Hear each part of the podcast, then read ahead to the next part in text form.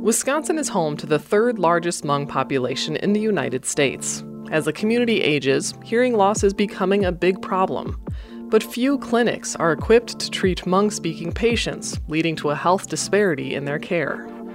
Part of a hearing evaluation is a word recognition test, which shows when speech is loud enough for someone to understand. The test only comes in the most common languages, like English and Spanish. If the test isn't available in someone's language, then they don't get the test. Over the last few years, researchers at UW Madison have developed the first Hmong word recognition test. WUWM's Lena Tran spoke to the people behind the test. First, she speaks with Mai Chu Lor, a UW Madison assistant professor of nursing who led the project the development of the test really took place because of my father. he uh, had hearing loss since she was a child. So when I was doing a postdoc at Columbia University, I would come back home frequently, and family members were telling me that my father's hearing has declined significantly because he wasn't responding to conversations, even though he did have a hearing aid. And I have brought him in to see his doctor through the ENT clinic here at UW. And in conversation with his doctor, he learned that I was a nurse researcher and that I was coming back to Madison, UW Madison here. And he has suggested that we should collaborate. So it was really through his motivation and support that I had pulled together a team of uh, him with audiologists and linguists. Just more broadly, could you talk about some of the health needs for the Hmong population? I also understand that the language is primarily oral, like the written language isn't used by a lot of people. From our prior qualitative study that we actually did to get a um, better understanding of what are the hearing needs in the Hmong community, what we've learned is that due to language barriers, and the cultural stigma that comes with hearing loss, not a lot of Hmong people are getting care for hearing.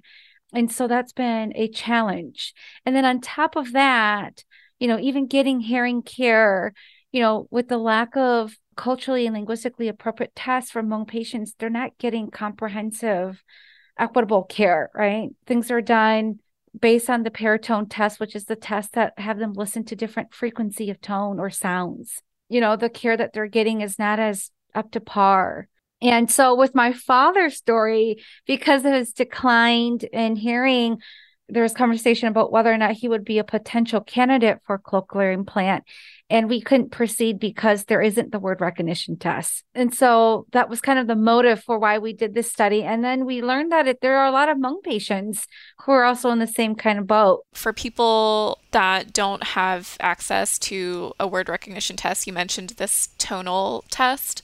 Can you talk about like the limitations of that if that's all that's available for someone? To my understanding the pure tone test it's really just a test that looks at frequency of hearing loss. How much sound can they hear versus words, right?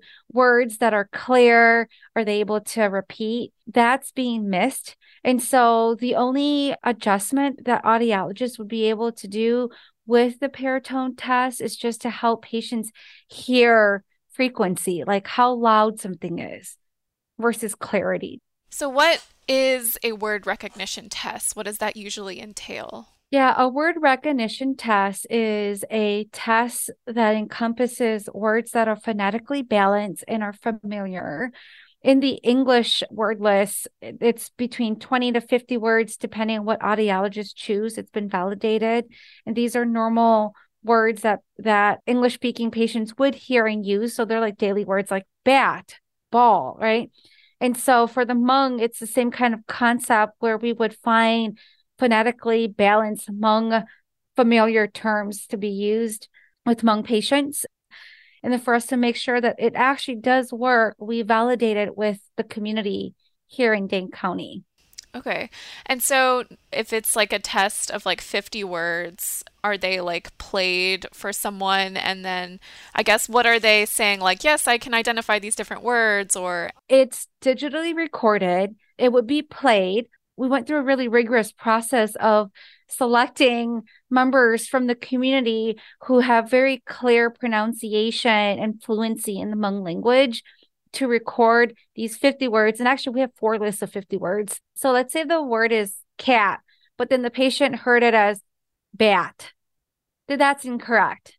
So different levels of hearing will allow them to hear the word differently. So if they have true good hearing, they should be able to hear the word as exactly as it is. Part of the word list is to really use familiar day to day terms that people would understand. And then the testing of the word list is to really figure out whether or not they could recognize these words, right? To help audiologists assess how to adjust hearing assessment, whether or not they're like, you know, patients are a candidate for cochlear implants, so really to inform treatment.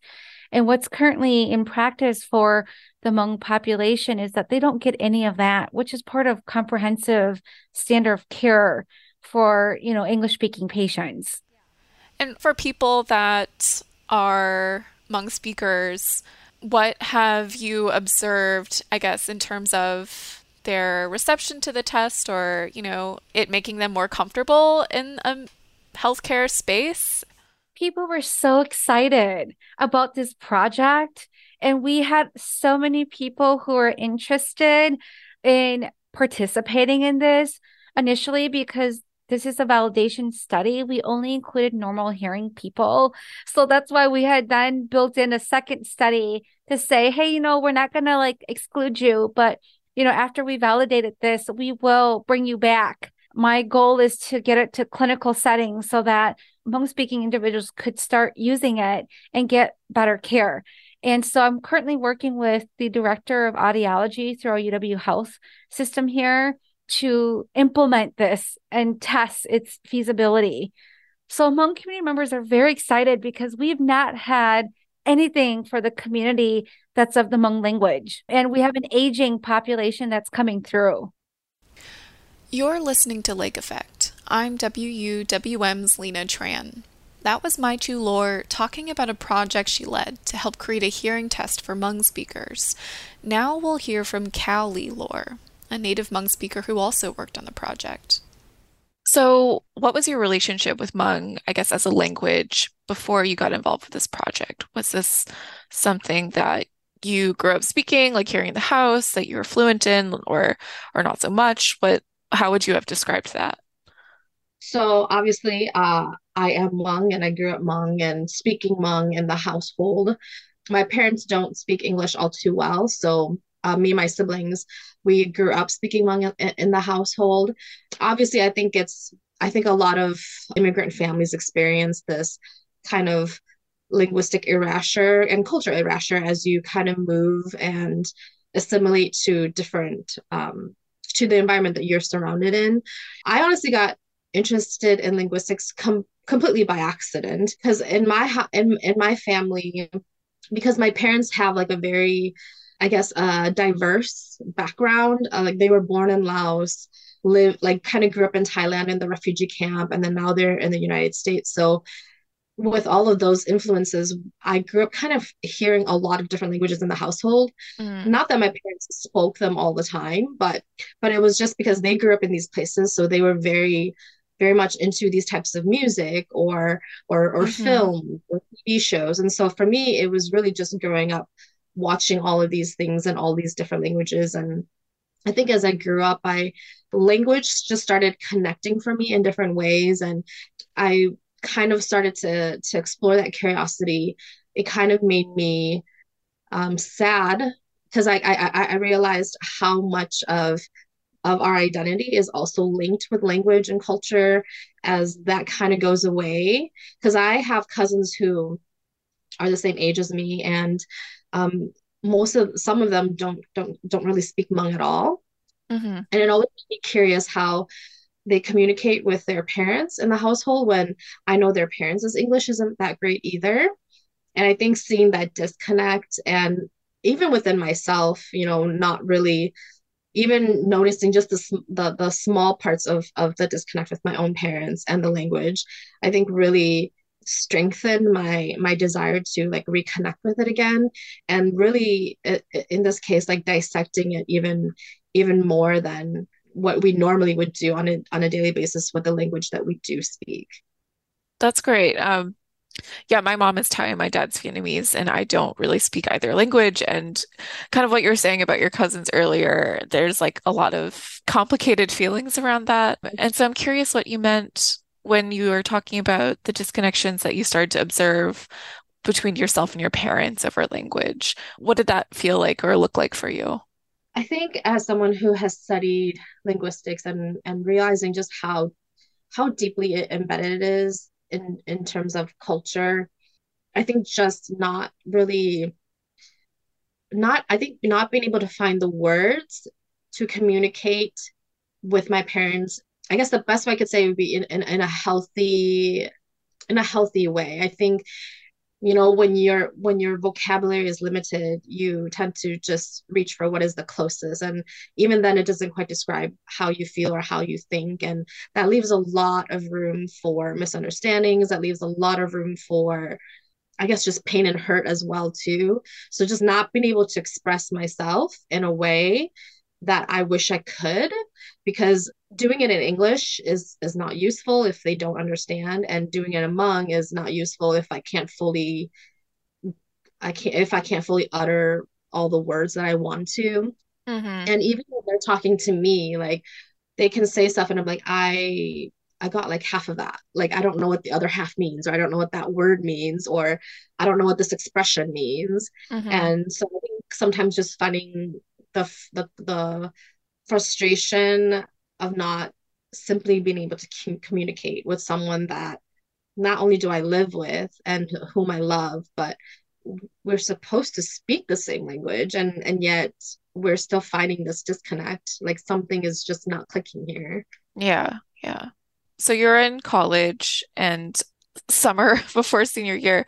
Tell me about how you got involved with this project uh, well, I was actually in one of um, Lindsay Walters, Dr. Lindsay Walters' um, classes at the time. Class kind of was just like a very normal linguistics class. I, I, I know that Lindsay Walters, I just really got an email from her and she just told me about this project. And she said she's looking to find two students, linguistic students, who obviously also have like a Hmong language background mm-hmm. um, to kind of help like do this research project. And she said she was very interested in asking myself and then Maisie as well if we were both interested. And we both were. We both were very much interested. So we both said yes.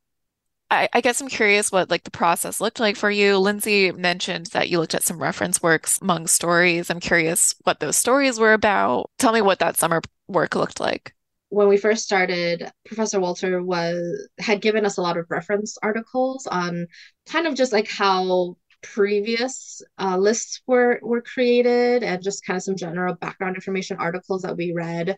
The thing with that is a lot of them especially obviously since we're in the united states a lot of them were done using obviously english as as a reference for these lists. But the big difference between doing one for a Hmong word list as well versus the english one is a lot of like the foundation has already been created for for english where like for the Hmong language, there was pretty much nothing.